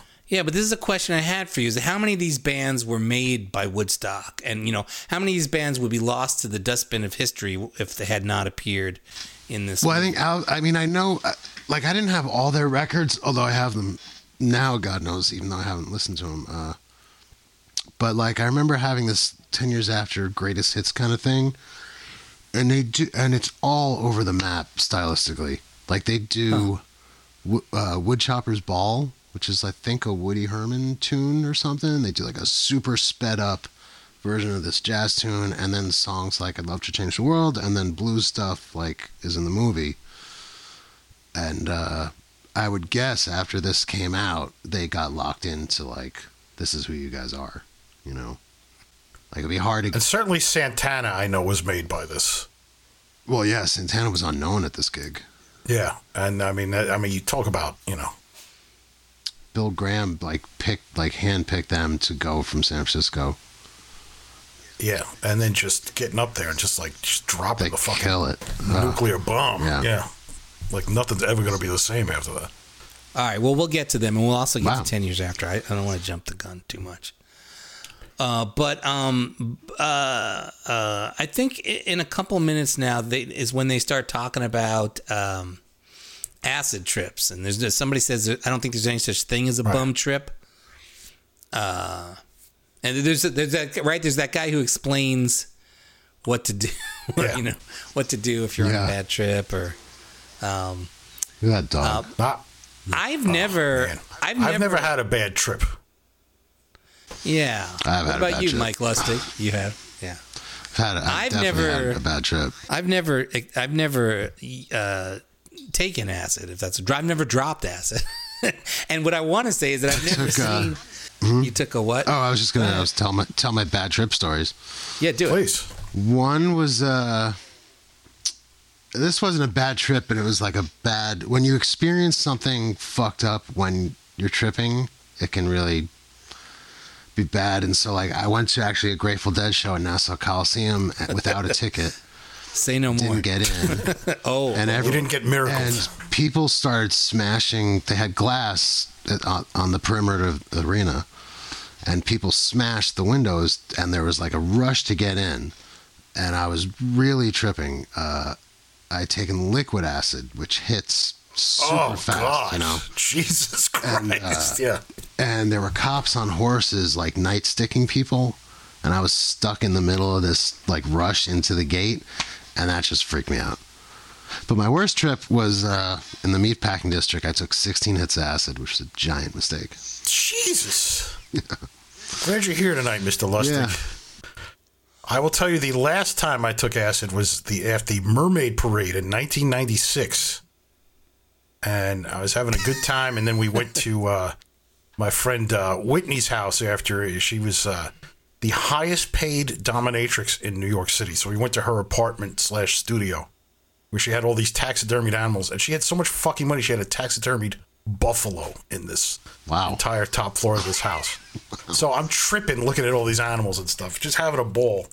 And then it gets real late, and then me and Peter uh, Peter Landau, uh, we wanted to go buy Coke, and uh, so we were going to the bar, the the Full Moon Saloon on Eighth Avenue, 46th Street, where a Coke dealer was. And we're going through Times Square, and we see this cop is leading Joe Franklin out of a building and getting him into a cab. So That's we right. walk Where his, over. his restaurant was right there. That's right. Oh well his, well, his famous office was there, which was just piled. He was just like, like the ultimate hoarder nightmare. So we go over, and we start talking. We're talking, Mr. Franklin, we love you, we love you. And then uh, we're talking to the cop, and then Peter's like, "Yeah, I write for Screw Magazine." He goes, "I love Screw Magazine." Now Landau, who is not tripping, assures me all this is true. He assures me all this is true. And then at one love point, I Screw looked down and I saw that I. So he's talking about I love Screw, and uh, so at the one point, talking to the cop, I looked down and I was barefoot. I had no fucking shoes on in Times Square. That's probably illegal in New York City. Wow. and uh, well, it was uh, it was ill advised. Somehow I made it back, but then I will say, coming down from that trip the next day was very bad. In the shower, I punched a hole because I was just freaking out a little bit. So. And that was it for me and acid. It's the only drug I miss. I, t- I took any it about two years ago. Uh, as, like I hadn't taken it since high school, and then I took it about two years ago. Someone gave me some, and it was it was good. It was like it, it made me feel like I was in high school. It's bizarre. I mean, 16 hits, man. That was a mistake. I took eight, and we thought they were like. How would you weak. even take? What, what, So isn't took- one the recommended dosage? Like how many hits of acid would one take? I don't know. well, like when I took it two years ago, I took like three quarters of a tab, like not even a full tab. Right. But Is a they're- tab it's a all hit? Made by whoever's. Yeah. Yeah. Okay. It's either on paper or so we had gels, which were we thought they were like a little weak, so we were and we had been doing it a lot, so we upped it to like four, and then I was and then we were like we're gonna do eight tonight, and we did that, and then uh, I drank someone else's beer who had put all of their gels in the beer to dissolve them. Oh Lord. And so my friend didn't trip at all, and I, I ended up in a vacant lot, just sitting like staring at my lap for hours. That's like an urban legend story. It was horrible. A kid who had a hundred hits of acid, he was going to sell, and he stuck them down the back of his shirt and rode his bicycle, Right. and then the sweat absorbed all hundred hits. Mike Yeah, Lustig has another urban I mean, legend wasn't- story that will that we'll save for another episode. But Mike Lustig has an urban legend Do story I? about being on tour with Ruth Ruth at the Double Door in Chicago and having some tummy troubles Hmm. At the Double Door. I thought you were going to say because Ruth Ruth was in the movie Urban Legend. I thought that's what you, that. Oh, that's right. Oh, really? I thought, Yeah, well, that, that's good. That would have been a much better. it's a horrible story. We went. Uh, we went to see that in the theaters. We were on tour, and we were all excited that we were going to be in a, our song was going to be in a movie, and it literally is the mo like the most inaudible song in a movie you've ever heard. it sounds like a fly buzzing in the background, uh, to the point where I turned to Chris in the theater. I was like, "Is that us?" And he was like, "What?" I said, "Listen." like, like it took that kind of concentration to hear it. You hadn't taken enough acid to hear it. I thought maybe I thought Yeah. I thought maybe you were you, you guys weren't in the movie like uh, oh no, like, like Helmet in the Jerky Boys movie, no, no, no. Mudhoney and Black Sheep. So that's Bear that we're looking at. That's Bear. Yeah, Red Cross and Spirit of '76. that's right. So wait, this is Bear. This is the guy with the high voice. Yeah, The big dude. this is Yeah, Canned Heat. that's Bear. Oh no, no, the big That's dude. Canned Heat. Right. Okay. The big dude is Bear. The guy that would be called Bear is Bear. Oh, so here's a question that I I want. got their cup. I have their seven eleven here. yeah, you showed it. Yeah, his name is Bob Bear Hite. Well, I'm looking at the info. His information. Oh, his good. brother is Richard Hite. Is that was that his brother playing guitar that we just saw? Yes, it was. From the Monterey Pop Festival to Woodstock, the Canned Heat, the Canned Heat, has matured and changed into a performing unit of rare professionalism, creating a series of memorable singles and albums and delighting those vast and ever growing audiences in the process. This group continues to move forward, changes and thrives, delivering both to old and new fans a healthy diet of blues, rock and roll, and boogie music that made them famous. No one in this band was on a healthy diet. I was gonna say, and donuts. Well, the um, So that, that's the information from the 1975 7-Eleven cup. the uh, I hear two questions. One, do we know what the or what what the what the what the meaning of canned heat as a band name is? What does that refer to? Do we know? I don't know. I don't know. I always heard it as like lightning in a bottle kind of thing, Yeah, that's what I would guess. Yeah, And then my or second maybe it's question, like a fart in a can or something. yeah. Right. That looks more like what Big Bear might be doing. Um, but the, Yes. my my second question is this dude that we're looking at right now, who bums a cigarette from Yes. from Bear, is he just somebody who jumped up from the audience? Is that the is that a stage rush or is That's that how I somebody? saw It Uh, looks like. Yeah, Yeah, That, well, that's the only time that I think anyone rushes the stage in this whole movie. If that's the case, it was a good trip, man. yeah, yeah. Um. Okay, so canned heat, but we we spend a lot of time with the uh, drummer in canned heat. And by the way, I, I don't think he's a good drummer. No, no. This whole band, I, I, I just just fucking proto Thurston Moore. And for the real Thurston Moore, yuck. Uh, this is all, by the way, I believe director's cut stuff. This is not in the movie. Oh, It's definitely not. It's. De- I mean, it's definitely not in the regular movie. Yeah. This guy's having a fit. yeah, that looks like Ron Jeremy playing bass. he looks like he should be the brother of, of Bear. Maybe that's who it is. Uh, no, that's Fito de la Parra. Oh, si, senor. Thank you. but uh, if I remember correctly, we also spend some time in this song looking at Bear's tummy, which I a lot to appreciate. look at. Yeah, it makes me feel a lot less terrible about the state of my own tummy. so, anyway, canned heat. God bless him. And then we get to Joni Bias. Joan Baez. You realize how out of sync the running order of bands is in this, right? No, tell me about that. So Woods day one of Woodstock was like all folk. It was John John Oh, Sebastian, total Arlo sense. Guthrie, Yeah. all those acts.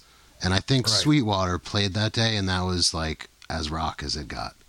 That makes total sense. Day two, It's like like the Us Festival. yeah, One day Yeah, new yeah. wave, one day heavy Yeah. metal. And so then there was day two. Um, I don't know which bands were which days, but day two and day three were all the big rock bands. And even Hendrix was even actually a day four, an unplanned, because it went so late. He played in the morning on day four. And was he was he was he the last act? Yeah, Okay. yeah. The headliner. Yeah.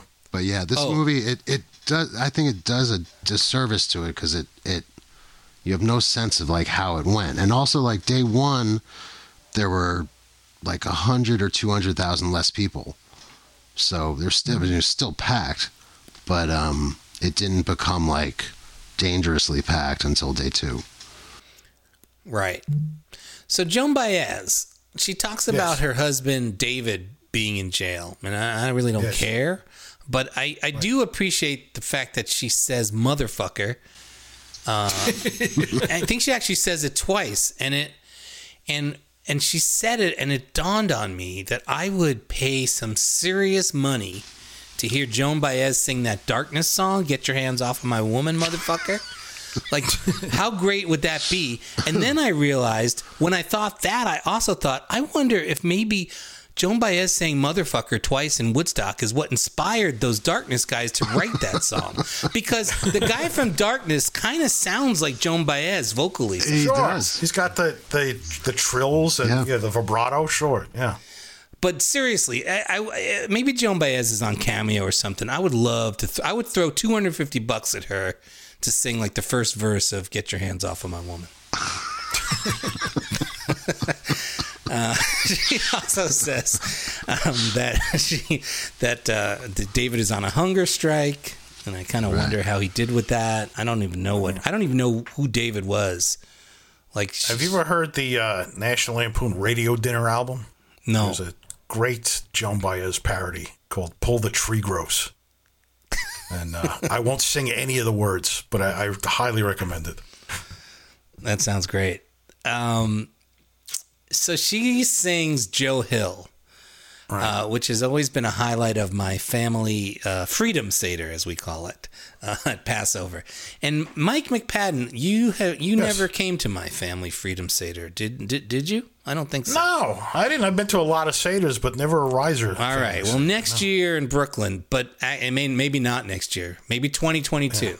2022. You and yours Thanks, invited. I'll be there. Invited to the Riser Family Freedom Seder. Um, Thank you. Mike Lustig has been to more than one Freedom Seder and has heard my. Well, he's heard 40 people in my house sing along To sort Joe of Hill.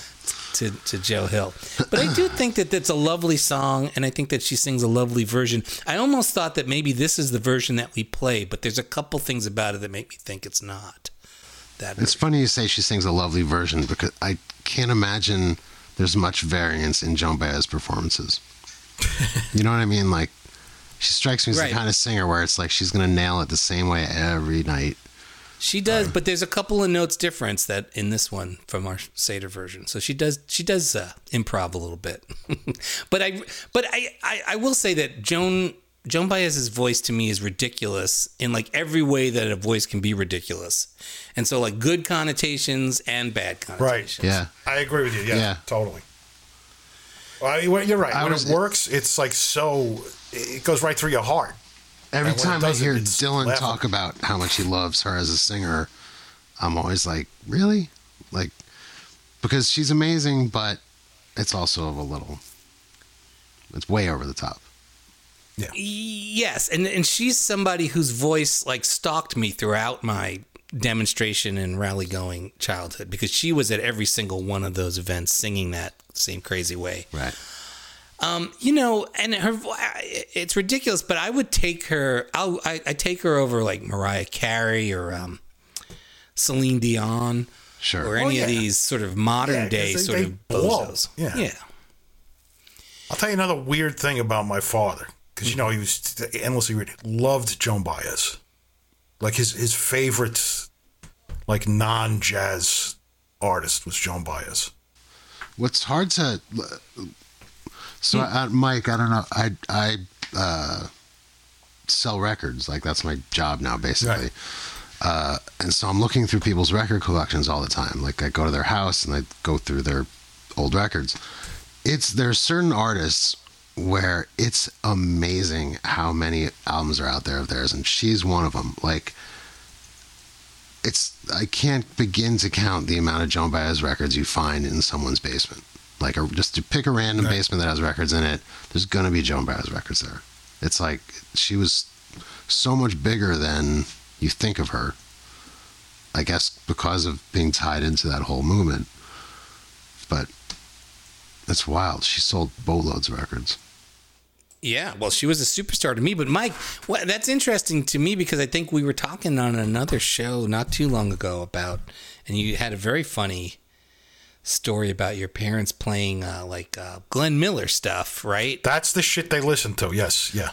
But so, That's but what they tortured me with. so, so, but so, did you hear a lot of Joan Baez too, or you did, or he liked? I did. Well, yeah, that's what he would. What he would play that on his cassette tapes, and then the rest of the fucking house with the AM radio set to eleven three zero in New York, W N E W W N E W A M. Yeah, yeah, All bass all the way up, treble all the way down. yeah. With the Um, I think that Both she, my parents, by the way, uh, born in 1942, so they were there for Elvis and the Beatles, and that's what they opted to listen to. Yeah. What kind of music? Well, so so Mike Lustig in your house, it was it was your brothers who were sort of dominating the Yeah. turntables, right? Yeah, I mean my my parents uh, were music fans, but it was it was popular music of their. I mean, it was for my mom. It was Sinatra and show tunes and uh, stuff like that. I mean, weirdly, my dad had this like foray into '60s like jazz rock. He man he managed a band, um, which is a totally an, total anomaly for him. But um, my mom probably my dad could play piano. Uh, but they didn't, you know, I don't remember them playing records. It was that it was more for my brothers. What was the band that he managed? They were called the Free Spirits, which was they're really considered like the first jazz rock band. And uh, Larry Coryell was the guitar player, you know became famous later on. But um, what's insane is like so they put out one record. Uh, but what's insane is they played with like the Velvet Underground and they played with Hendrix and the Who because they played the Fillmore and like just like and I would imagine my dad was going to like they when the Velvet Underground were playing this club called the Scene, which was in the 40s, I think, on the west Mhm. side. Um, the Velvet Underground did like a residency there, and the Free Spirits were there like every night. Hmm. So nuts. Wow. Well, Joan makes a nice warm up for the Who, who are up next. But I'm assuming that that was not like as you said, they weren't really playing. That's yeah, like more than 24 hours later. So I want to ask you. I mean, I could spend all day asking you questions about the Who, of another band that I can't, you know, that just, I just, I just don't. I don't get it. I mean, I get it. I the, the Who are fine. I'm, you know I what, like Ben? plenty And of I, Who I hate to say do this to her. I'm going to go with you on this. Uh, I'm never going to deny their greatness. I'm Right. never. I get it, Right. and it just doesn't speak to me. And to me, there's always something kind of embarrassing. And and right here, it's Roger Daltrey's Well- Fringe Jacket. Roger Daltrey is I've always not liked. I'm really when it comes down to it, I'm really a, a fan of them as a trio. Like Roger Daltrey Right. is somebody I Right. on records I don't care, and his voice is, is Right. usually good, sometimes not. but live, I it's like I ignore them.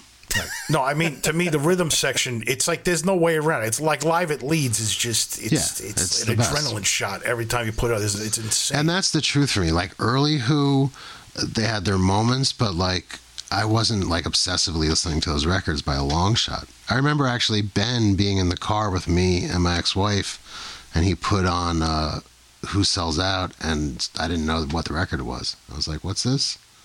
And he was like, he was Wow. like "You're kidding."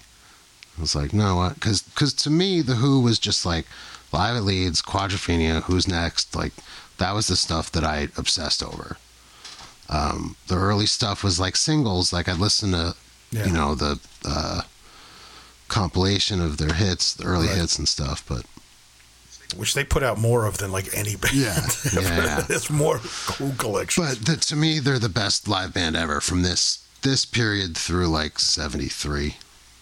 They're just, I mean, they're incredible. Um, well, so they they do see me, feel me, which is fine.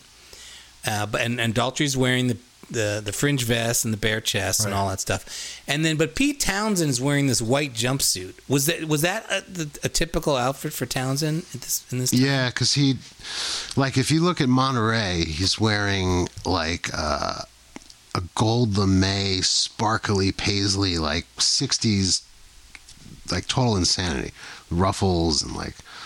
Uh, Right. And at some point, he was like, "I hate this shit. I'm gonna put on work clothes," and that's what that was to him. So he wore he wore those jumpsuits a lot. And were they all white? Yeah, for like a couple that of would have been years.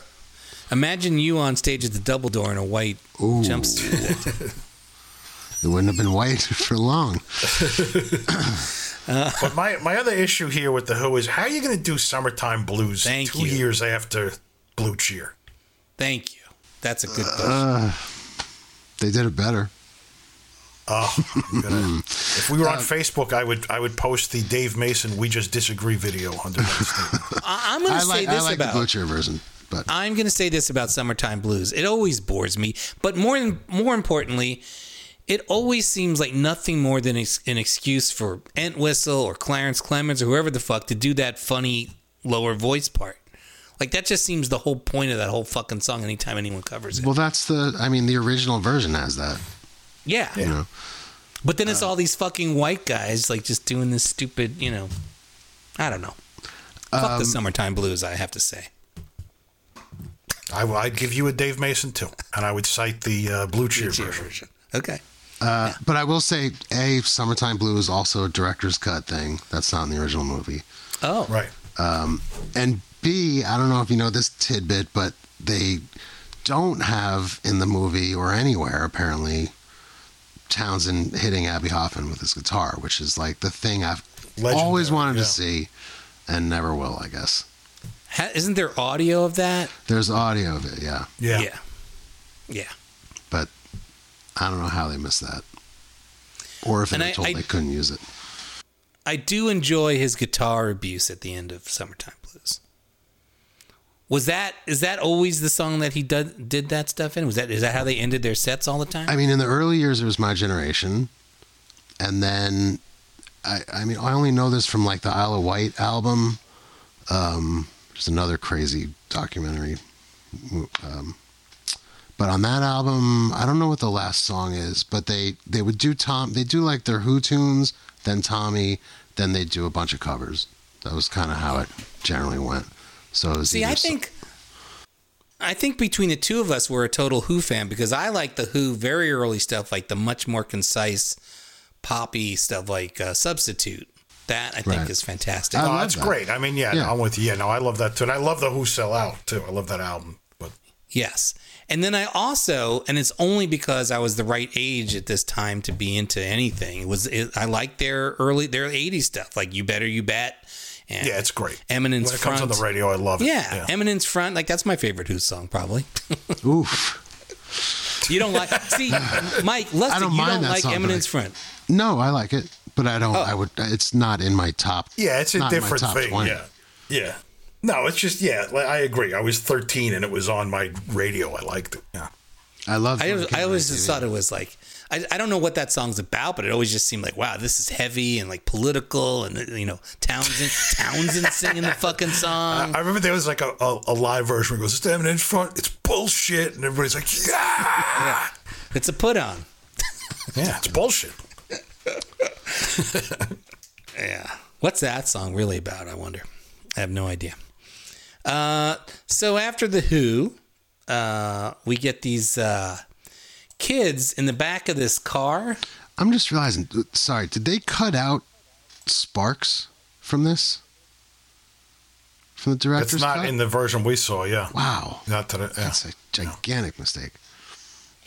Well, they cut out Sparks, but we get I, it's got to be a solid ten or fifteen minutes of these two fuckers that we're looking at now. These two kids in the back of the car, and then I realized. Then I, at first I wasn't sure, but then I was like, oh yeah. When they get out of the car, it's still these same two assholes talking, including this fucking guy who goes on in this monologue, this endless monologue. This may be this is torture. Yeah, he is not charming. No, and He's I don't know not what he's talking about, but he talks forever, and they he's can't seem to cut away. Just hippie nonsense with his light blonde mustache. Yeah, that's a bad look. I don't like that Yeah, man. mustache. Don't do it. Yeah, shut up, dude. Now, then we get this guy uh, who's like a Ravi Shankar type on stage. It is Ravi Shankar. Oh, it is Ravi. Yeah. No, that's So not we Ravi get him- Shankar. That's some yogi guy. That's not Ravi Shankar. That's not Ravi Shankar? Oh. See, I thought it might. Well, he be. was there, though. He played. Well, Yeah, that's the thing. but Is like not him. Yeah, all right. I thought it was interesting that if it was Ravi Ravi Shankar, that they show him talking but not. Oh, actually yeah, you playing. told that Ravi Shankar didn't have a white beard. You're right. You're right. He was a youngster at that Yeah. point. Yeah. And Ah, then here we, we go. we move right from the Maharishi into Yeah. Shana Na. I want to say what what the fuck was Shana Na? I don't know. Well, they started at Columbia University, and I know this because I was dating a girl at Columbia University, and we were in the library, and they had the old yearbooks, and I looked up Jon Bauman. you knew, were but you knew uh, to you knew to look him up. Oh yeah, no, no, I knew that they were Columbia. Yeah, somehow I knew this. Yeah. The whole band started at Columbia University. Well, no, I don't, I don't know if, it, but the the core, whoever the founders were, John was uh, Bowzer was one. But did they start purely as a live act? Was it supposed to be like some like? I mean, because I learned. I know it's later. I learned about them as a kid with the TV show. right, right. I knew them out of all the bands on, in this movie. They're the ones I knew the most, but it was all from the TV show. but what are these space? What are these outfits that some of them are wearing right here? These gold. Well, that was something. that's funny. I'll bring up my father again. When we would watch the TV show and they'd have those gold lame suits on, he would be like, if they ever played, like if any guys started singing in those outfits, we would have beat the shit out of them in the 50s. yeah. I mean, is Yeah, it but some of them are dressed like Bowzer, you know, in the Yeah. Happy Days gear, and some of them have this sort of like Earth, Wind, and Fire. yeah, right. It's like the Village People meets Happy Days meets Earth, Wind, and Right. Fire, I guess. The weirdest thing to me about this is that it's so it's 1969. They're singing oldies that are from like 10 years earlier. Yeah. And again, I mean, the world had changed, but it was like a quantum leap, unlike anyone could have imagined. But uh, like, just think, like, so ten years ago was 2010. Imagine like there was an oldies act going around singing 2010 songs. Like, yeah, it's But my question is, did they have an aggressive manager who got them onto these bills and got them on TV, or was there a real demand for Shauna Na? Like, was it like, oh, if we're gonna do Woodstock, we got to get Shauna Na to play? these are questions we, we That- need yeah. to research, we will. We will. this is one I just don't know. But I, I, uh, I would guess that maybe the hippies dug them because it was funny, if anything. That's It's it. like yeah, no, it's, there were there always a comedy element. And, yeah. and it was funny. And and then when they were little kids, that was the music on the radio for them. So yeah, it was fun to do a tribute like this. And they and they they're funny dudes, man. Well, this, Look at 'em. Yeah, and looking at them triggered this memory for me that I know we, we've talked about this before. That I was basically allowed to watch or see anything I wanted to, but with some limited exceptions. And it was the Bowery Boys. I wasn't allowed to watch on TV. Hee Haw, and I realized also Sha Na Na, and it was all for the same reason that my mom said it was too fucking stupid for me to like to watch. and I've I've told my one of the Oh, artists. uh, please tell it again. grandmother. Yeah, please tell that So now. My grandmother, who had one of the earliest uh, remote control televisions, but uh, Sha Na Na was on the television. They had records on their head, and they were just kind of twisting, going like wee wee wee whoa whoa wee wee. My grandmother freaked out about how stupid it was. Frantically went to grab the remote control. The cigarette came out of her mouth and fell into the chair she was sitting on. she starts freaking out, going, Michael, Michael, get a glass of water, get a glass. I can barely move because I'm laughing. A, because Shana Na is hilarious. B, because she's like burning down the house and, and just see the entire absurdity of the whole situation. So that was it. That became family legend. And we would, you know, sometimes just put records on our heads and go, wee, wee, wee, whoa, wee, whoa. So that's always my favorite part of the story is when you do that. we we we well. and I'm trying to figure out what I think that my parents who grew up in Brooklyn, I think they were wary of and sort of defensive about Brooklyn stereotypes and this whole greaser thing. I think really You know, rubbed them the wrong way. Maybe Sha Na Na was like the original Lords of Brooklyn. That Lords of Flatbush? No, Lords of Brooklyn. You remember that band? What are the Lords of Brooklyn? No. Oh, from the 90s. Yeah, yeah, yeah. They were like a. They were like rap rock, right? Yeah, like um, more rap. Yeah. They were on the same label as us. The only reason why I know them, but I think Ben, I thought you would know them because of that. No, Uh, Epitaph? Which label? No, the the subsidiary of American that put out Laughing Gallery. Oh, okay. Uh, what was the name of that? Ventru. Oh yeah. It, it's so embarrassing to even talk about it. They had a song. It was it was the song. Was, I remember it was. This is hardcore, is it not? Wasn't that Maybe, the I, the only one I remember was uh, one that's like a Saturday Night Fever ripoff. The song might be called Saturday Night Fever, Oh, I think it is called Saturday. I think so. Yeah. and uh, on, but it's like the same thing as Sha Na Na, but with like like Tony Manero and right, and, uh, like like seventies Brooklyn yeah, producers. Yeah, yeah. yeah. But the Uh, music, Lords of Brooklyn, Saturday Night Fever. a Z. Hang on, yeah, I Lords of got Brooklyn it. it's the worst. So you want to hear the most embarrassing story ever? Please.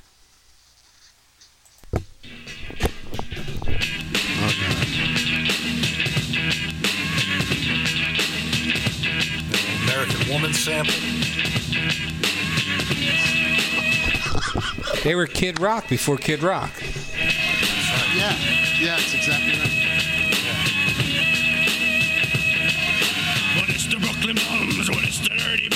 Birds, when it's the Lords of Brooklyn Oh, hang on a second. You gotta you gotta see This this, is a video. professionally released album. Yeah. oh, I've seen the video. Well, I, well, we need to look at it as a group. You're gonna die when you hear this story. I got to tell you, I found the Lords of Brooklyn because uh, when I was working at Hustler, yeah. they would just rip magazine, the rock magazine. They would just throw like, you know, swag or tapes or anything into this box, and you could take it. And I found this whole package on the Lords of Brooklyn. I was like, I got to know more. Being from Brooklyn, Someone's got to shout out to Here we go. Vincent Earthsby, rich and old true. I might lose my uh, Dino Bots. And hit my head. A pistol turned it red. When it's the Lords of Brooklyn, if you fucking like it, Judy, Judy. And he's kind of like doing like the dancehall reggae rap. They look like they, they could also do they could club. they could be they could be Hasidic. They should have been the, the Brooklyn Jews. wow, wait. So what's your story there, Mike Lustig? It's so painful, man. Yeah, I want to hear it. When Ruth Ruth was like getting courted by labels, Mm-hmm. like we had a few labels interested in us, right? And remember, like like when we were at Park Slope Copy, they were like sending, faxing us, like uh, Island Records wants to sign you guys, and this is you know blah blah blah blah. So we met with all these labels, but Chris and I had this aversion aversion to major labels because of what we went through with Janata, which was Polygram, and and we felt we just totally got lost in the shuffle and. So we wanted like a smaller label. So we thought American was super cool, but there was a subsidiary called Ventru owned by uh, Amanda Demme, who was um, Ted Demme's uh, wife. And, And that's wait, and- wait, and Ted Demme's related to Jonathan Demme. They're Yeah. cousins or something. yeah, Ted Demme did that movie Blow. Oh yeah, no, I know Ted Yeah. Demme. Who's the man? Yeah. Yeah. So his wife was given basically a label by Rick Rubin. And her only other band was Lords of Brooklyn. and so we go to this meeting, and she's like talking herself up like incredibly well, but incredibly aggressively and grossly. But then she showed us that video of like, this is what we can do for you guys. And she put that fucking video on, and me, Dave, and Chris sat there and watched the whole thing. And we still signed with them.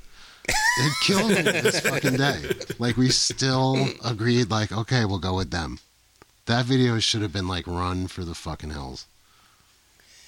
So it so hurts so much to see it.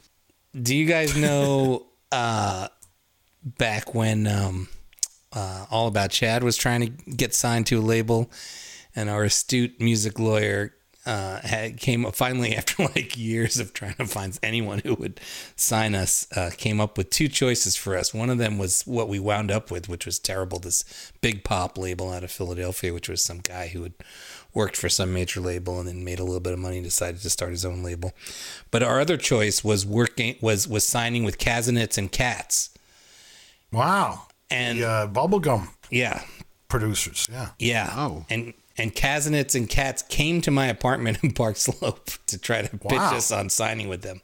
But they wanted to they wanted to rewrite our songs. They wanted to like get co-writing credit on all the songs and maybe we'd record or maybe they would just sign me to a songwriting. It was all bullshit. And I got fuck off. But but I did have Kasenetz and Katz and up at, at uh, 123 7th Avenue, whatever that was. Well, allow me to brag. Yeah. Uh, Gays in the Military was is was on the Gulcher label, Mm-hmm.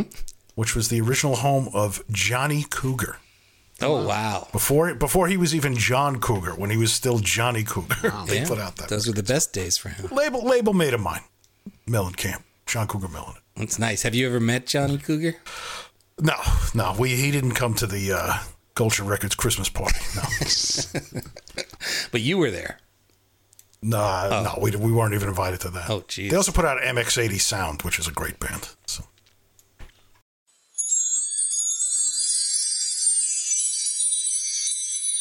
Hello, faithful podcast listener. It's your old friend Ben Reiser.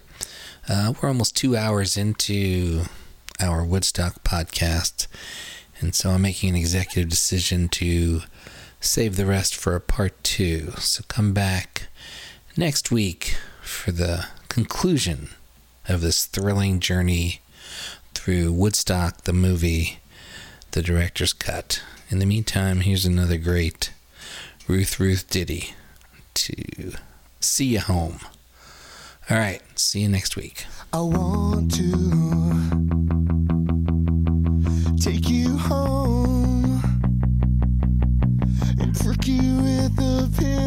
pin like Jerome. He don't like day.